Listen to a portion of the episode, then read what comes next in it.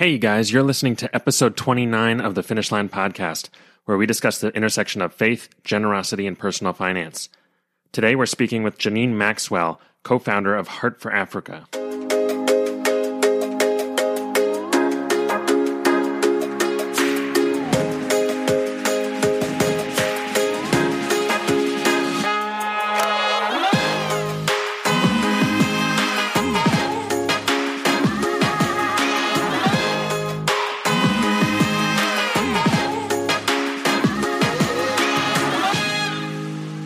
Hey everyone, welcome to the show. My name is Keelan Hobelman and I'm here with my co host and brother Cody. On today's episode, we are joined by Janine Maxwell, co founder of Heart for Africa. Janine began her professional career in marketing, starting her own company in Canada at a young age, and she quickly found success in the business world and rose to be one of the first female CEOs of a major marketing company with all the status and lifestyle that came with it. However, God had a radically different purpose for her life. After a series of life changing events, God led Janine to abruptly shut down her successful company in order to better hear his voice in her life. And that initial step of faith allowed Janine and her husband Ian to eventually found Heart for Africa, a faith based humanitarian aid organization. Unlike a number of organizations we've spoken to which try to tackle a specific problem across multiple regions and people groups, Heart for Africa is completely dedicated to systematically and sustainably serving people in Eswatini. They use the acronym HOPE to define their mission addressing hunger, orphans, poverty, and education through a 2,500 acre land development project. Janine has an incredible personal story as well as some fantastic insight on sustainability and faith based humanitarian aid that you won't want to miss, so stay tuned. Before we get started, do you ever wish you could find more people who are passionate about generosity, serving their communities, and advancing the gospel? Well, check out our Facebook group where you can join the discussion and hear what others have experienced in their journeys. You don't need to have a financial finish line to join. All you need is a passion for glorifying Christ with whatever God has given you to manage. Look for the link in the show notes to learn more. And with that, let's get to our interview. So we are joined today by Janine Maxwell. Janine, we are so excited to be talking to you today. We really appreciate you making some time to share a little bit more about yourself and Heart for Africa today. Thank you. I'm happy to be here. So I was hoping you could give us a little bit of context on who you are, where you come from, what you did before you got involved with Heart for Africa. Sure. I'm Canadian and I grew up in Northern Ontario and then ended up actually, I went to university down in, in Springfield, Missouri at Evangel. So a lot of, maybe there'd be some people listening who know Evangel. But I went back and started a marketing company. I started working with someone else and then at 24 thought, you know, how hard could it be to start a marketing agency? So naivete is a wonderful thing. And so, you know, contacted my first client, which was Pepsi, and then grew my business from there to be one of the mar- largest marketing agencies in Canada naivete definitely working on my side at the time and you know i was working towards the canadian dream the you know the house the car the expensive holidays and all of the things that one longs for. You know, I had a great husband and two kids and and life was good. My company was called Onyx Marketing Group and probably one of only a, two or three women globally who owned a marketing agency at that time. It was 1988 and that from there forward.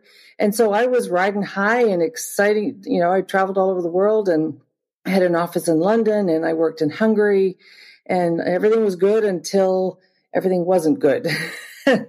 So we're coming up on 20 year, the 20 year anniversary of September 11th. And 20 years ago on September 11th is when my life really changed and the life of my family. I was in New York City that day at a marketing to kids conference and we were staying in a hotel on top of Grand Central Station. So as the planes started to crash into the buildings, the buildings were falling we ended up my colleagues and I ended up in the in the lobby bar just watching on TV what was going on and then we were evacuated by police gunfire as they were driving down the street evacuating evacuating. There, there was rumored that there was a bomb in Grand Central Station. So we started running and my husband was on an American Airlines flight to Chicago and our young children were back at home on the other side of the Canadian border. And you know the whole world changed that day. Everyone who was alive and old enough to remember knows where they were that day and what they were doing. And, you know, a couple of Canadians on the wrong side of the border, wrong place, wrong time. And our story wasn't nearly as bad as, you know, so many people who lost their lives and loved ones that day. But it really sent me on the journey of the meaning of life. You know, what am I doing? I had a great business, I had a great family, and I love Jesus. You know, I was a Christian But as you can hear, the order that I put that in, Jesus was third. I mean, he was the top three, you know, it's got to be something, but that's, he's a very jealous God, and that's not the way he wanted it. So when I got back home, I really fell into a depression, wondering why did I live? Why did so many others die? And what is the meaning of life? You know, why am I here? What am I doing? So that was, that was before. So what happened after that? Where did you go from there? Well, I crawled into bed and started reading Rick Warren's Purpose Driven Life. It was new out then. And I got to either chapter two or chapter three, and it talked about you are not an accident. And I thought, you know, well, I don't know who this Rick Warren guy is, but he doesn't know my story because I know that my mother, you know, got knocked up in the backseat of a car when she was 15 years old. And I was absolutely an accident. in fact, you know, she was kicked out of her home. She was an embarrassment to the family. It was 1963. She was sent away to a home for unwed mothers 400 miles from the little town in northern Ontario that she was born and raised in. And I was very much an accident. And I was okay with that because I knew that, you know, God's the only one who can make a baby. And the home, the adopted home that I had been placed in, always told me I was chosen. I was the one that, you know, God, they were Christians and God chose me and put me in their home. And so I had a very good adoptive experience and knew that I was chosen in their home. But, but this guy, Rick Warren, obviously didn't know that. Well, then he went on and started listing scriptures that supported the idea that there are no accidents in God's world and that he is the only one who can make a child. And so it really made me start to think, well, what am I doing with my life then? Because I know I hadn't met my birth mother, but I did know her story through you know, other sets of circumstances. And I knew that she had been not only traumatized, but she was embarrassed. And as I said, she was kicked out of the house. And so I thought, okay, Lord, if I was not an accident and this poor young girl suffered the way she did and the family suffered the way they did, then I better not screw this up. You know, a lot of people have gone through a lot of pain and suffering for me to be here. So I better, I better pull it together and figure out why I'm here. And that really sent me on the journey for the meaning of life. You know, why am I here and why, you know, was I placed in that family and why do I have the successful business and the ha- the house and the car and the money and the bank account and what am I doing with it all? And what am I supposed to be doing with it? That was really that turning point of I have all this and now what am I supposed to do with it? Which is kind of the topic of your podcast. Yeah. So how'd you go about answering that question? Well, I bumped into an old friend who was doing ministry work in Africa. And I sort of talked him into taking me with he and his wife. I just thought it'd be a really great idea because he was going there and he was, they were filming street kids in Zambia and Kenya. And I didn't know what a street kid was, didn't know much about that. So I convinced him to let me go with him and ended up on the you know, downtown Lusaka, Zambia in 2003 in the search for the meaning of life and met all these children who've been living on the streets for years, you know, four year olds, five year olds, six years old. And they were living wrapped up as piles of garbage on the street.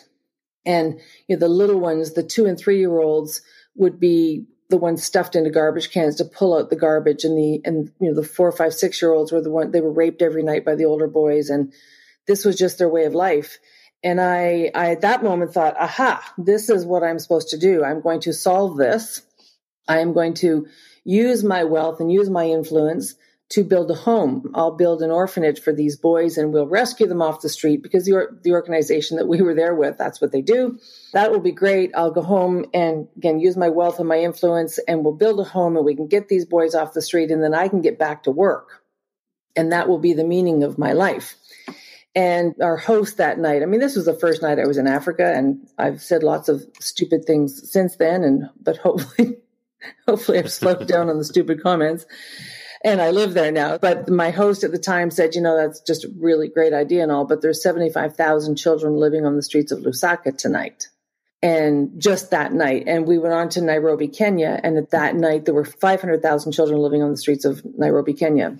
And every city had a crazy number. And this was, you know, as the AIDS pandemic, I, I'm not sure whether we've peaked yet or not. It's really hard to tell but that was you know in the in the in the middle of the AIDS pandemic and the numbers were staggering and you know it was expected by 2010 that there would be tens of thousands of AIDS orphans And I knew at that moment that I was supposed to do something, that God was calling me to do something to help them. And I would meet these young girls. That first trip, I'd meet these young girls who were teenagers and they had no parents. They would have sex for food. They would get STDs. They might get HIV, but they'd also get pregnant. And they didn't know what to do. 13, 14, 15 years old. And when it came time to give birth, they might go to a pit latrine or an outhouse and have give birth in the toilet. Or they might just give birth on the side of the road. And they put them in plastic bags. And they would take me to what looked like a dam in a river and all these plastic like a like a Kroger's bag, a Publix bag, and just this pile of bags, and that's where the girls dumped their babies because they didn't know what to do with them. And there were no no adults around to answer the questions. And I knew at that point, I'm thinking, I belong to a good church. I'm a follower of Jesus. And how did I not know this was happening? And how could this be happening in this world? How could God let this happen? And I knew I couldn't go back to the boardroom in the capacity that I was. I knew that I had to serve in Africa. So I went back home and my life was wrecked. my husband thought I was crazy. And I just knew we had to, you know, sell my business. So that was sort of an interesting thing because God, you know, as I prayed about it, he told me to close my business. And, you know, it was a big, it was a successful company. And God told me to close it. And I explained to God that it would be better if I sold my business because then I would have more money to give him, which, you know, in hindsight was ridiculous because it's all his money. But I thought that that seemed like a reasonable idea. And would there be life after business? You know, what happens after you close your business or you sell your business? And at the time, what he's, what I felt him saying is, if I sold the business and made however much money from that, I would have to work for someone else for three years. There's a, you know, there'd be a three year workout and the children were dying. The, the need was immediate. And yes, the need would be there in three years, but the need was immediate and he was calling me immediately. So we closed the business and my husband worked there we had all of our eggs in one basket. You know, our house was paid off. We had, you know, we're Canadian, so we we do things a little bit differently with housing. You know, it's the first thing you do in Canada when you buy a house is try to pay it off. So we were debt free, which was a big deal. But we didn't have a lot of money in the bank because I was, you know, 38, 40. I mean, I had lots of time to continue making money. But that's what he had us do was close the business and then wait for what he wanted us to do next. And that led us to through a strange, long set of circumstances that I, I won't go into today, but starting this organization called Heart for Africa. Well, Janine, that is frankly hard to hear, and I can't imagine what it would be like to actually visit, see, and experience and talk to these people who are living in those conditions, and that is just their life. And it's really impossible to imagine returning to life unchanged after having that experience on your trip. And before we jump into the actual founding of Heart for Africa, I'd love to just hear a little bit more about how being debt free and how having that perspective change allowed you to so easily come to this conclusion of essentially walking away from this opportunity to just make a bunch of money and, and continue living your great lifestyle the way it was.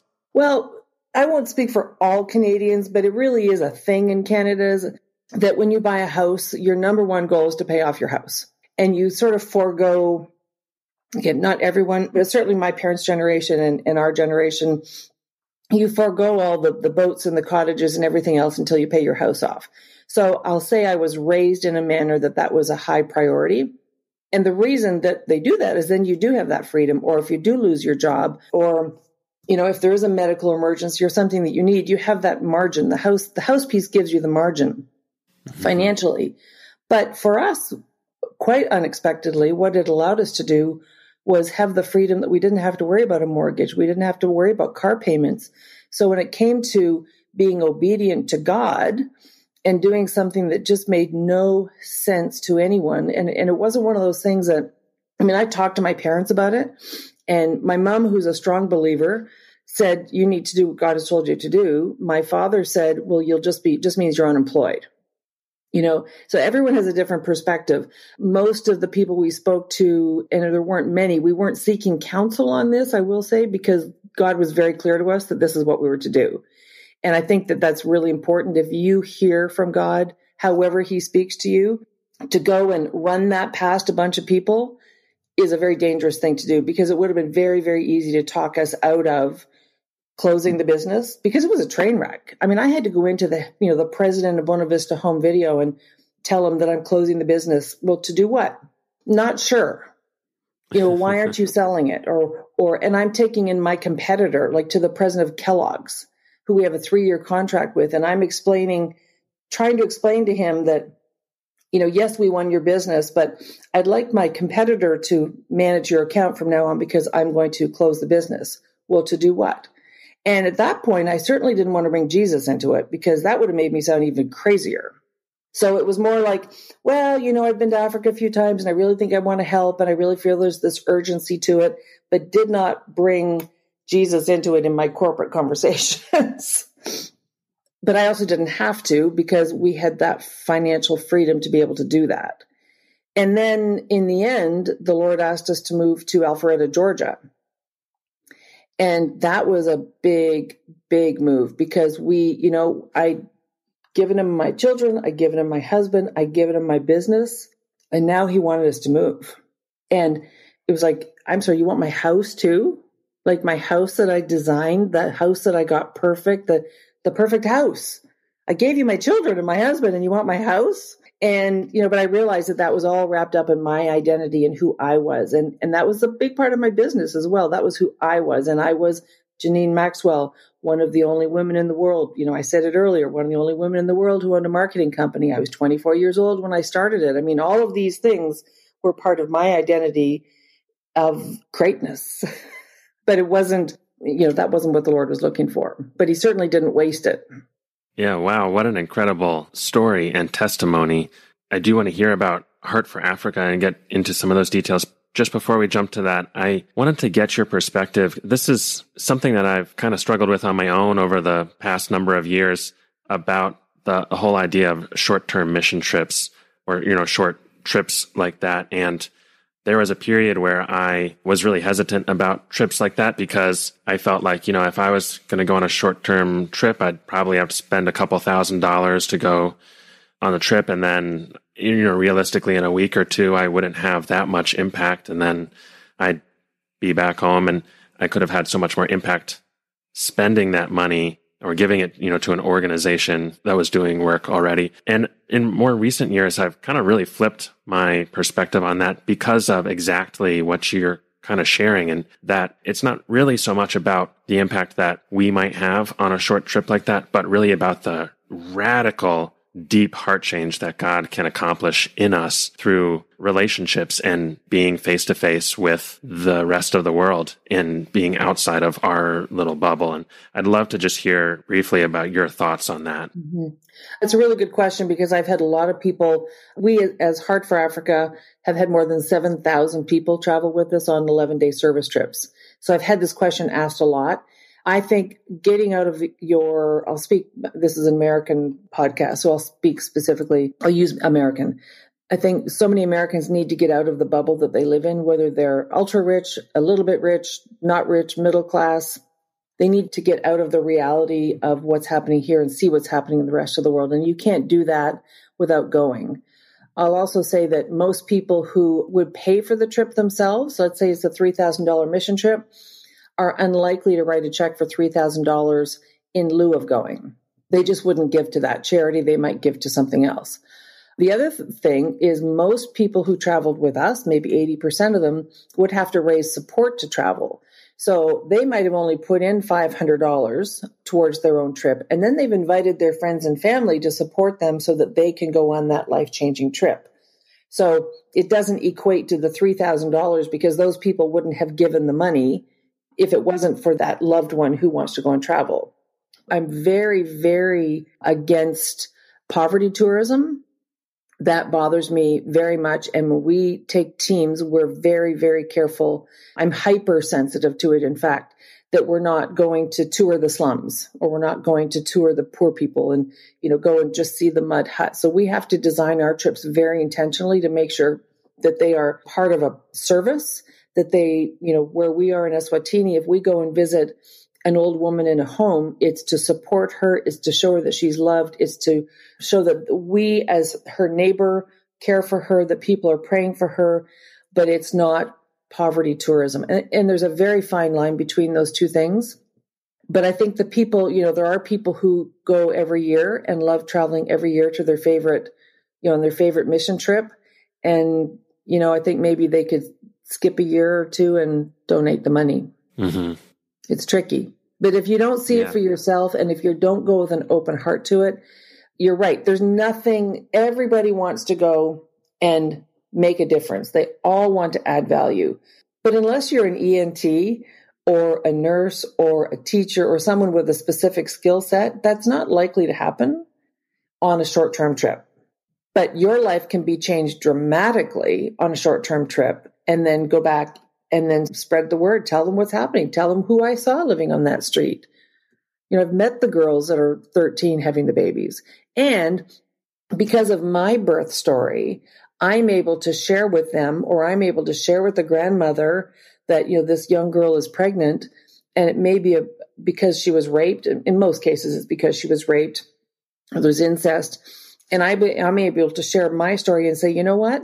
When my mother was 15 years old, she got pregnant, she gave birth to me, but God has a plan for my life. And because of that, I'm standing here talking to you and I can help you. I can help your granddaughter. I can help your great granddaughter because that baby in her belly was made by God and God has a plan for that baby's life.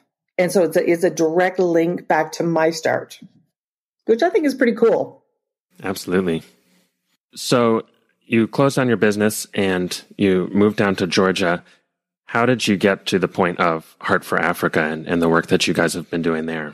Well, when while I still had my company, I started something called Hopes and Dreams Team. And so it was sort of like starting a charity, but it wasn't a charity. I didn't want to go to all the work of doing that because I thought, you know, why reinvent the wheel? Why not just come alongside and support existing charities? So the orphanages that I went to in Zambia, the one that I went to in Kenya, it would make sense for me to just raise money through my chapter sort of of Hopes and Dreams team and then send the money to them through a charity in Canada.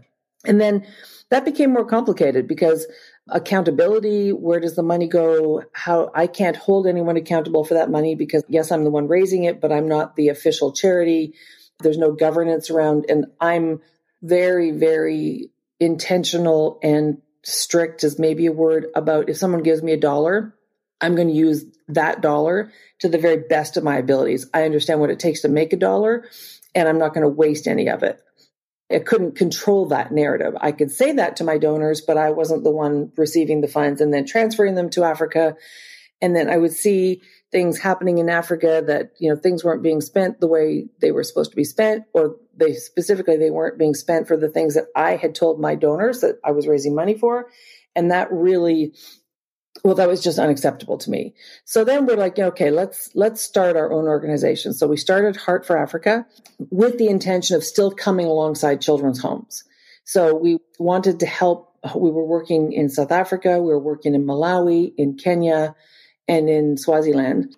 And coming alongside orphanages because that's really where my heart was and to help them become self-sufficient and help them not have to depend on donors. I hate asking for money. I'm a business person. I would rather sell you something. And we'll talk about our artisans in, in a little bit.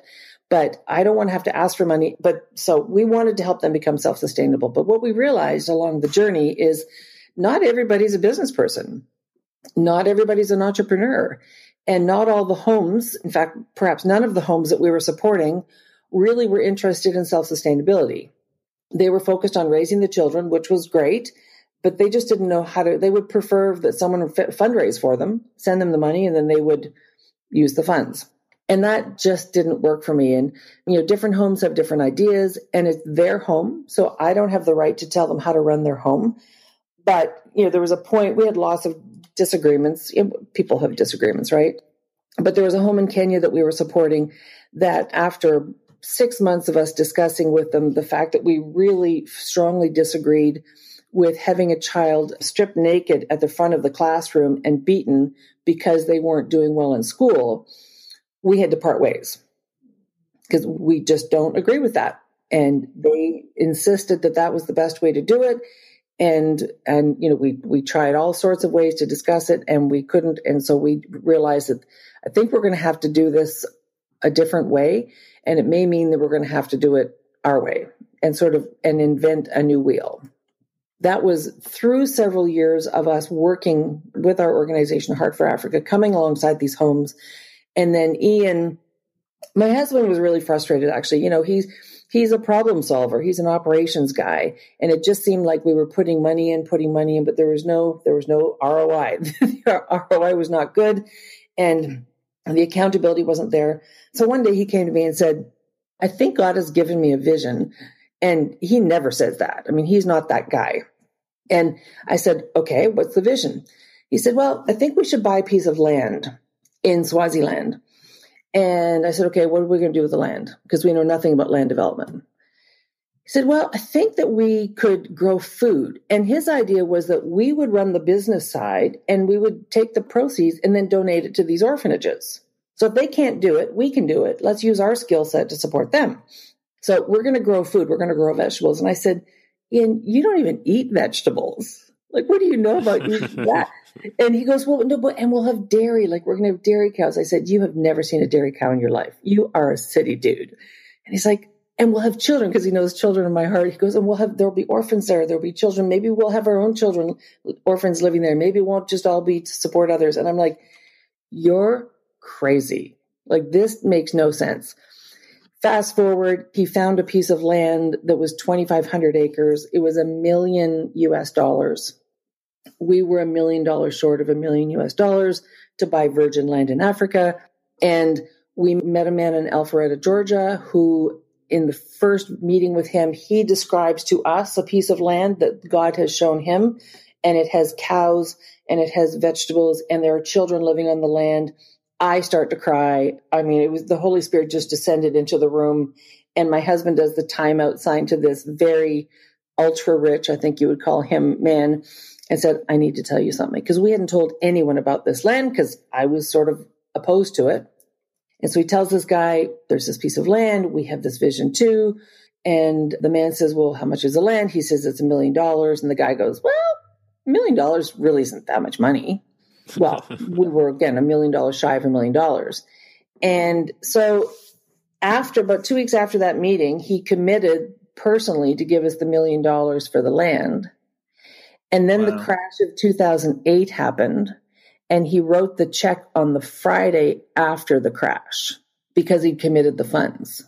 And that made no sense to anyone in his family or his circle. I won't say his family because his family are believers, but you know, that wasn't really the best time to give a million bucks, except that the Lord told him to write a check for a million dollars. And he did. So we were able to take that million dollars, try to figure out how to buy virgin land in Africa that has no water, no roads, no electricity, no buildings, no nothing.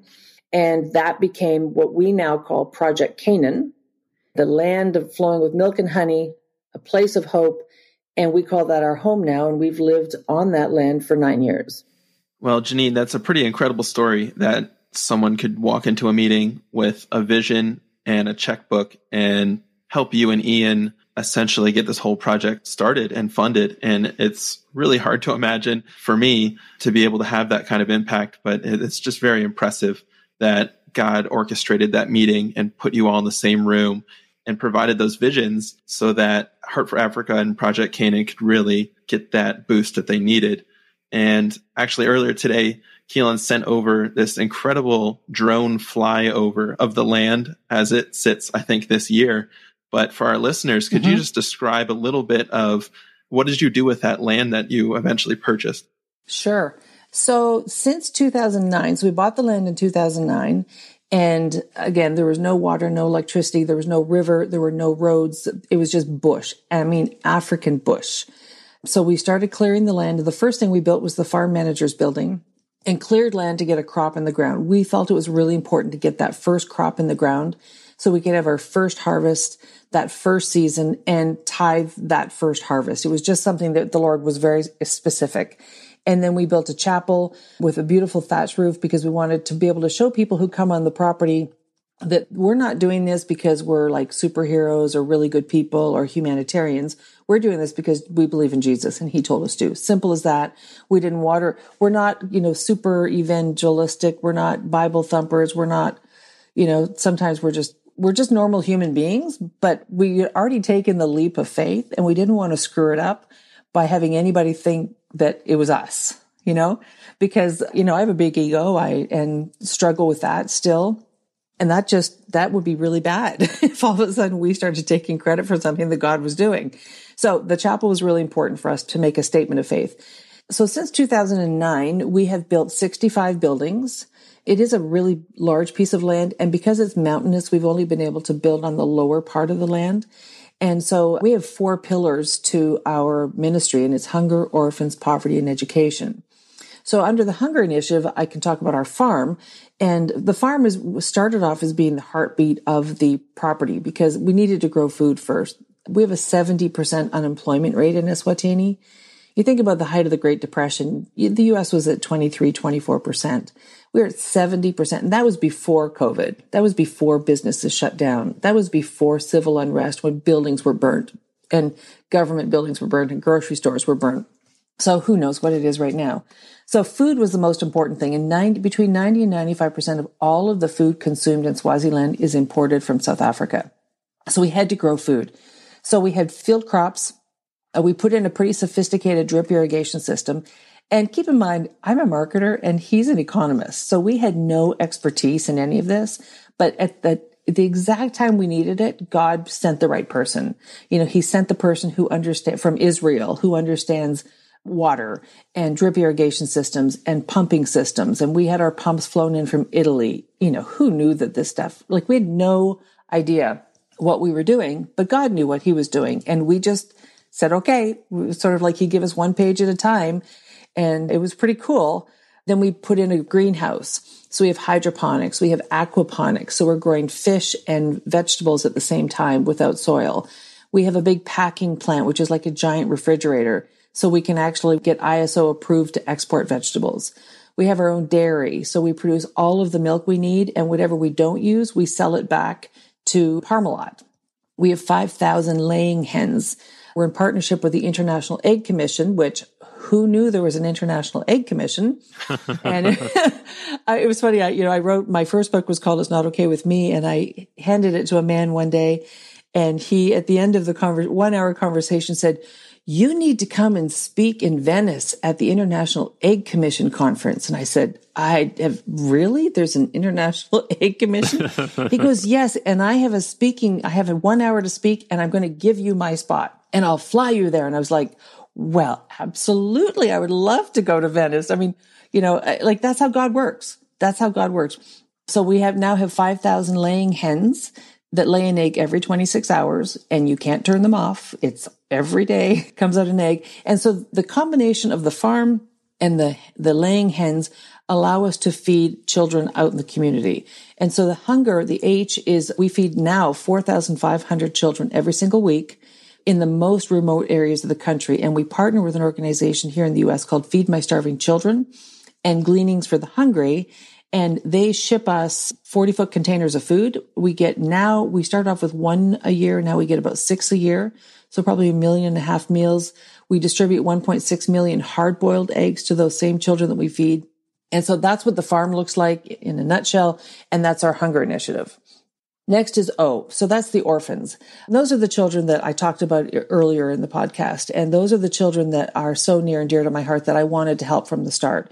So we have a home for abandoned babies who are orphaned. So they, they might be left in pit latrines. They might be left on the side of the road, put in a tree, left in the hospital. I mean, they're just, we have a pandemic of abandoned babies in the country. And so if they're under the age of two and we get a call from social welfare or the police, then they will bring the child to us. We get a court order and they are placed with us. So as of today, my husband Ian and I are the legal guardians and mom and dad to 295 children under the age of 11. Our eldest wow. is 11 and our youngest is five days old and her name is Liberty. So they call us Mage and Babe, which is mom and dad. and they're no longer orphans. They now have a home and they, like I, who was not raised by my biological parents, but they're being raised to know who Jesus is. They're, they're having their needs met and they know that they were chosen. All of the same language that was used in my childhood is being used in their childhood. These are not abandoned children. They were chosen by God to be placed with us and we will care for them until they're adults. You know, the legal age is 18, but having just, I have a 25 and 27 year old and I know that at 18, they weren't ready to leave the nest.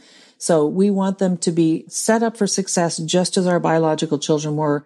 And we will work whether that's them going to university, whether that's them working in the dairy barn or working the aquaponics or working with chickens or being mechanics or whatever.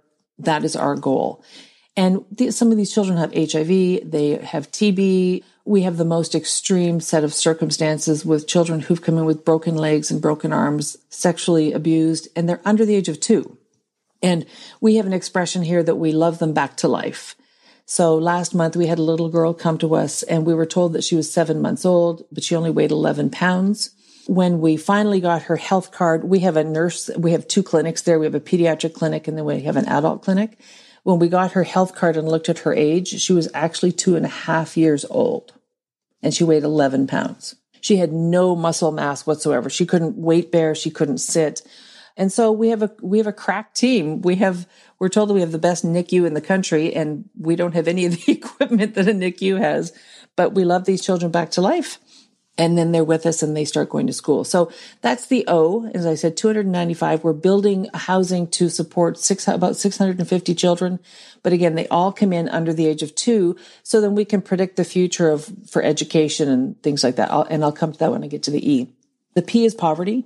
Our solution to poverty is employment. Employ people so that they can provide for their own family we give out the manna packs and the food distribution to the children in the rural communities and because they need food. If they're four years old, they're six years old, they're eight year olds. The only other way for them to get food is to be in school.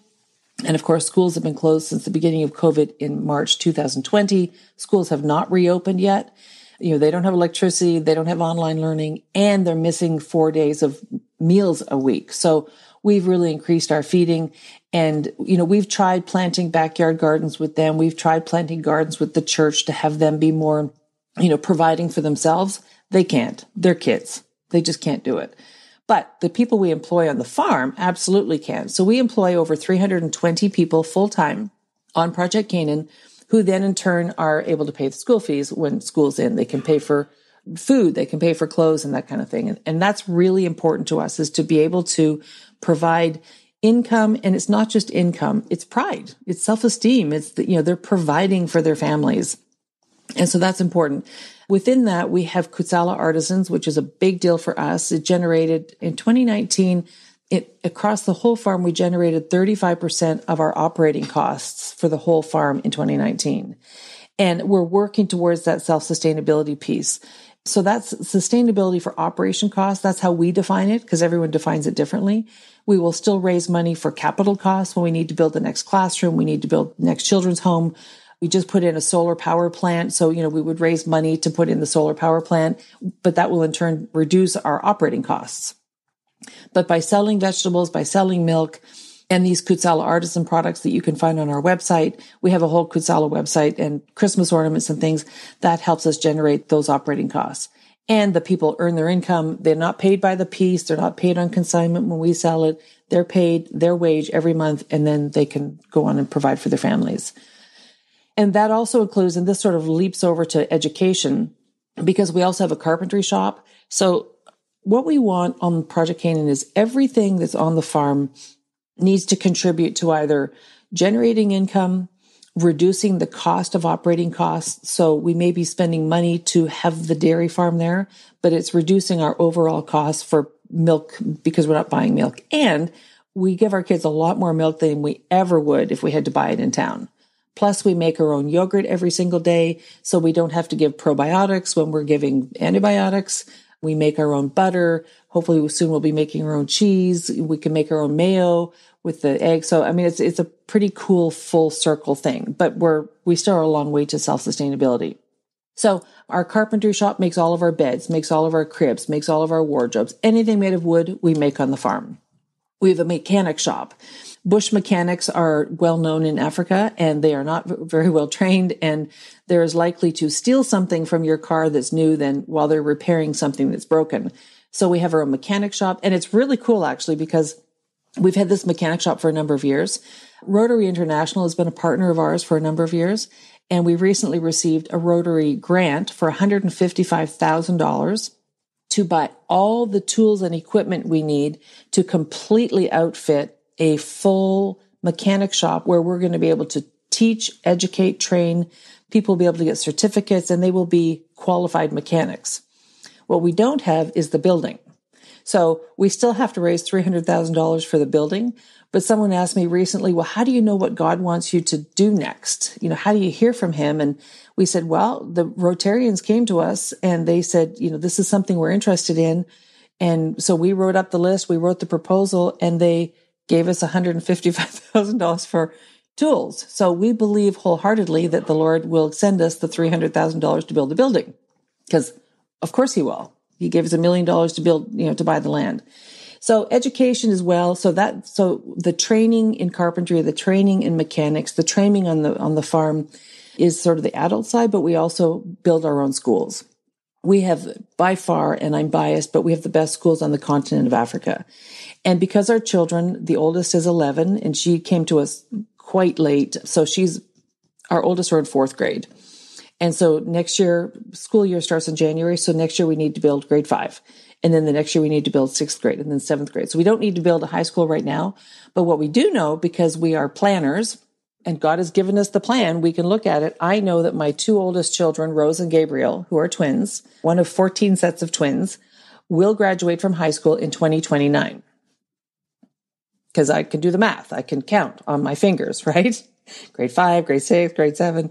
So we started in 2009 and in 20 years, 2029, we have our first graduating class. Our first child arrived on March 1st, 2012. And of course, his name was Joshua because he was coming to Canaan. So we had to have a Joshua. He had to be the first one. So education is really important to us because we get about 40 children every year placed with us through social welfare. We have to have two classes for each grade because we don't want to put 40 kids in a class. So when we're building sixth grade, it's actually two sixth grade classrooms so that we can have 20 and 20. But we have kids from the local golf course. There's a golf estate five miles down the road. And because we have the best private school on the continent, they pay to send their kids to school with our kids. So it's really awesome because we generate right now up to fourth grade about 18,000 US dollars a year in school fees, which helps offset our teachers. So it's also providing a service, but also generating income. And as we, as the kids get older, we'll be able to have, and we have more grades, we'll be able to generate more income from more, more kids. So that's the H O P E. It's kind of fun. What an incredible picture of sustainability and empowerment in the local community. I mean, you guys have really done everything full circle and it, that's a, an incredible model. You know, we've spoken to a lot of organizations and, and know of a lot of organizations that aim to solve one problem and to do that well and to be effective at solving that one problem. And you guys are really taking a totally different approach and picked a specific people group in a region and are aiming to address every major problem really that that specific people group has encountered. And I'd love to hear about kind of how you guys came to that approach and, you know, how effective you have seen that approach. Well, it's, it's holistic. It's, you know, we can be out feeding people in the, at a church. Let's say it was just hunger. And let's say we were just growing food. Well, then you deliver the food out to the church community and you see that the pregnant 13 year old and she got pregnant because she was having sex for food. Well, what does she do with that baby? And that baby's suffering. And now she can't go to school because she's caring for the baby. What if we could help the baby? We still can feed her so she can go back to school, but we can care for that child. Then that's the O. Okay. Well, then if you have the O, then you have to have education because you can't bring orphans in without having the school. So if you have school, then you're going to have to employ people. If you're going to employ people and if you're going to, if you're going to generate, have a farm and you're going to care for orphans, you have to be able to pay for them somehow. So that's the poverty piece. So we have to be able to employ people. And because it's ever growing, we're going to have to employ a lot of people in order to do all of these things. So it's kind of a cycle. It's, mm-hmm. it's the mm-hmm. cycle of poverty that is, we're circling. And there's a lot of things that we don't do. In my, my book, Hope Lives Here, I talk about there's a chapter called Focus or Fail. And so we are laser focused on those four areas. But, you know, water, lots of people come to us and say, well, you really should be putting water out in the community. You know, they, they need water. We don't do that. But there are lots of organizations that do water. So if you have a heart for water, you and I can direct people to water solutions. That's not what we do. But we had to raise $850,000 to bring water security to us because we don't have a river. But there's water at the top of our mountain.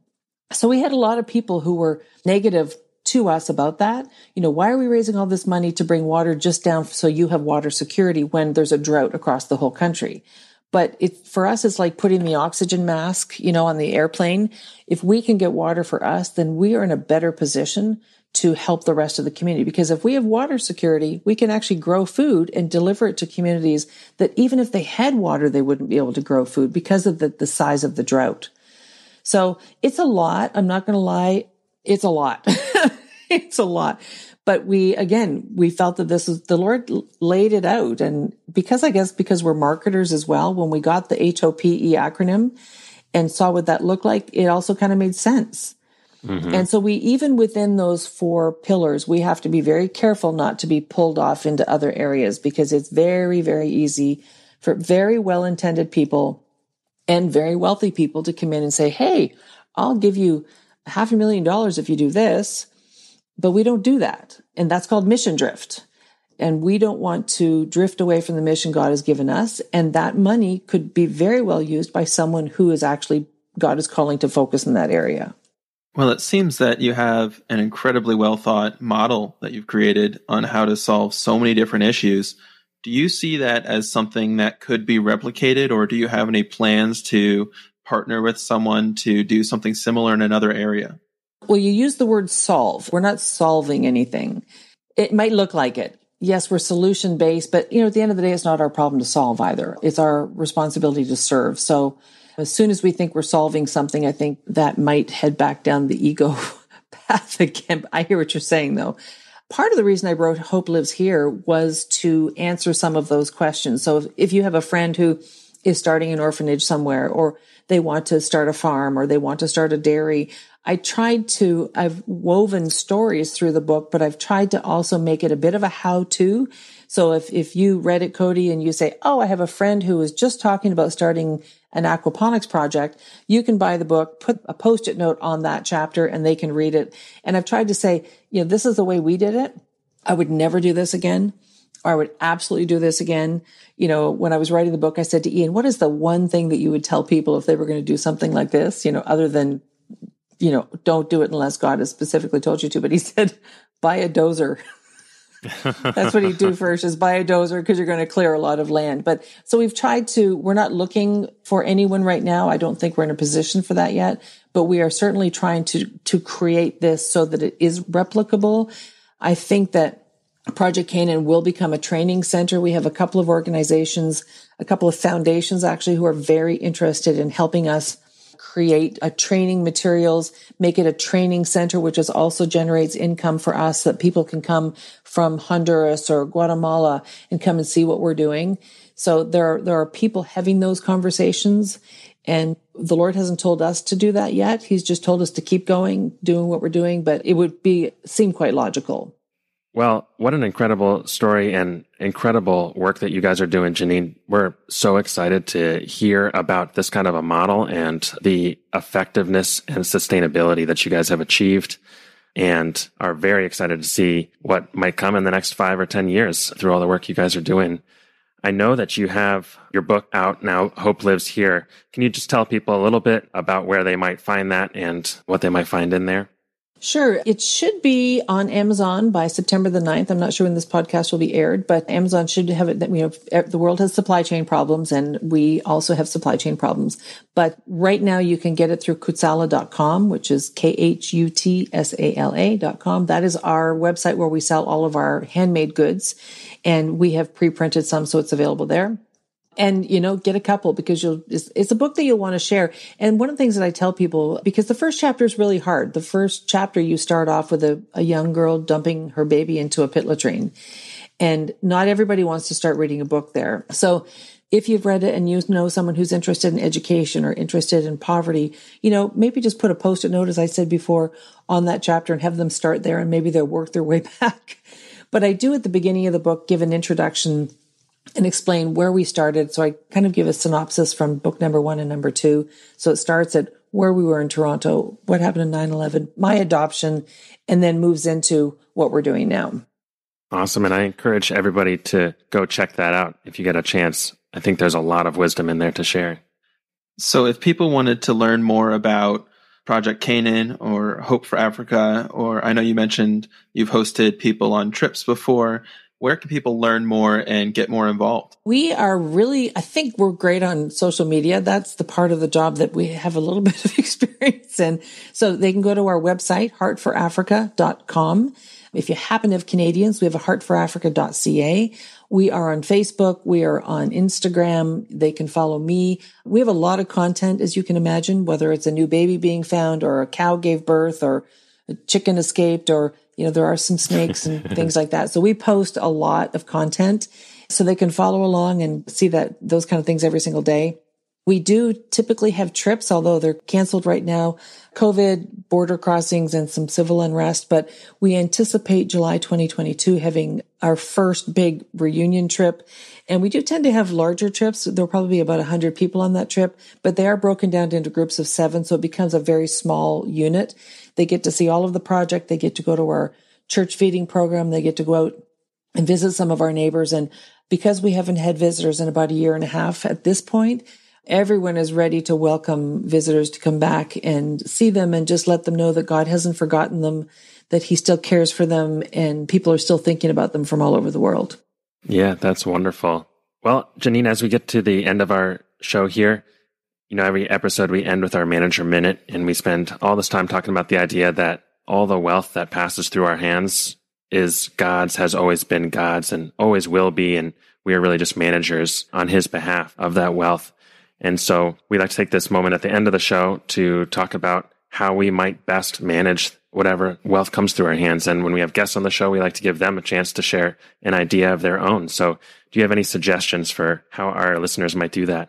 Well, I, I, think I just want to underscore what you said and maybe just a different voice. It is all his money. It's not like, yeah, I think sometimes Christians think, you know, I tithe and I gift and the rest is mine. And it isn't. It's all his money. And that's really, that's great that you're tithing. It's great that you're gifting because that's what we were instructed to do, but it's all his. And I think about the man who gave us that check for a million dollars, which didn't make any sense, but God told him to do it. And what a blessing that he would have received for doing that in the most unusual time. And what has come out of that, the lives that have been saved that come out of that. But it's all his. And, you know, if it wasn't him, I believe it would have been someone else. Mm-hmm. People often say to me, you know, Janine, if you and Ian hadn't done what you're doing, all those children would be dead. And I don't think that's true. I don't think that's how God works. I think that someone else would have got the blessing of rescuing that child. Someone else would have the blessing of celebrating their 10th birthday or their second birthday. Someone else would have the blessing of sitting and praying over that child and watching them be loved back to life. I would have missed out on the blessing. And that terrifies me. That terrifies me that if I had said no, I want to stick with what I know, stick with my business, continue to tithe and gift, I would have missed out on a lifetime of blessing. It's terrifying. And I'm so glad that I said yes. I don't think I could have said that better myself. Well, Janine, this has been an incredible conversation. Thank you so much for taking the time to share your life and your experiences with us. This has been a huge blessing for us. And I really mean that. I really mean it. I hope that people won't miss the blessing that's waiting for them because they think that the money is theirs. That would be tragic. Absolutely. Thank you guys. Hey, thanks so much for listening to the show, guys. If you have questions about setting a financial finish line, the finish line movement, or anything else you heard on the show today, we would love to hear from you. You can reach us on Instagram at finishlinepledge, through our website at finishlinepledge.com, or by email at hello at finishlinepledge.com. Send us any questions you have and we'll answer them on one of our future episodes. Even better, join the conversation on the Finish Line forums. There you can discuss your thoughts about recent episodes read stories of generosity, and ask questions about setting a financial finish line. Check it out at finishlinepledge.com slash forum. Finally, if you want to find any of our references or links from today's show, you can always find them in our show notes at finishlinepledge.com slash episode 29.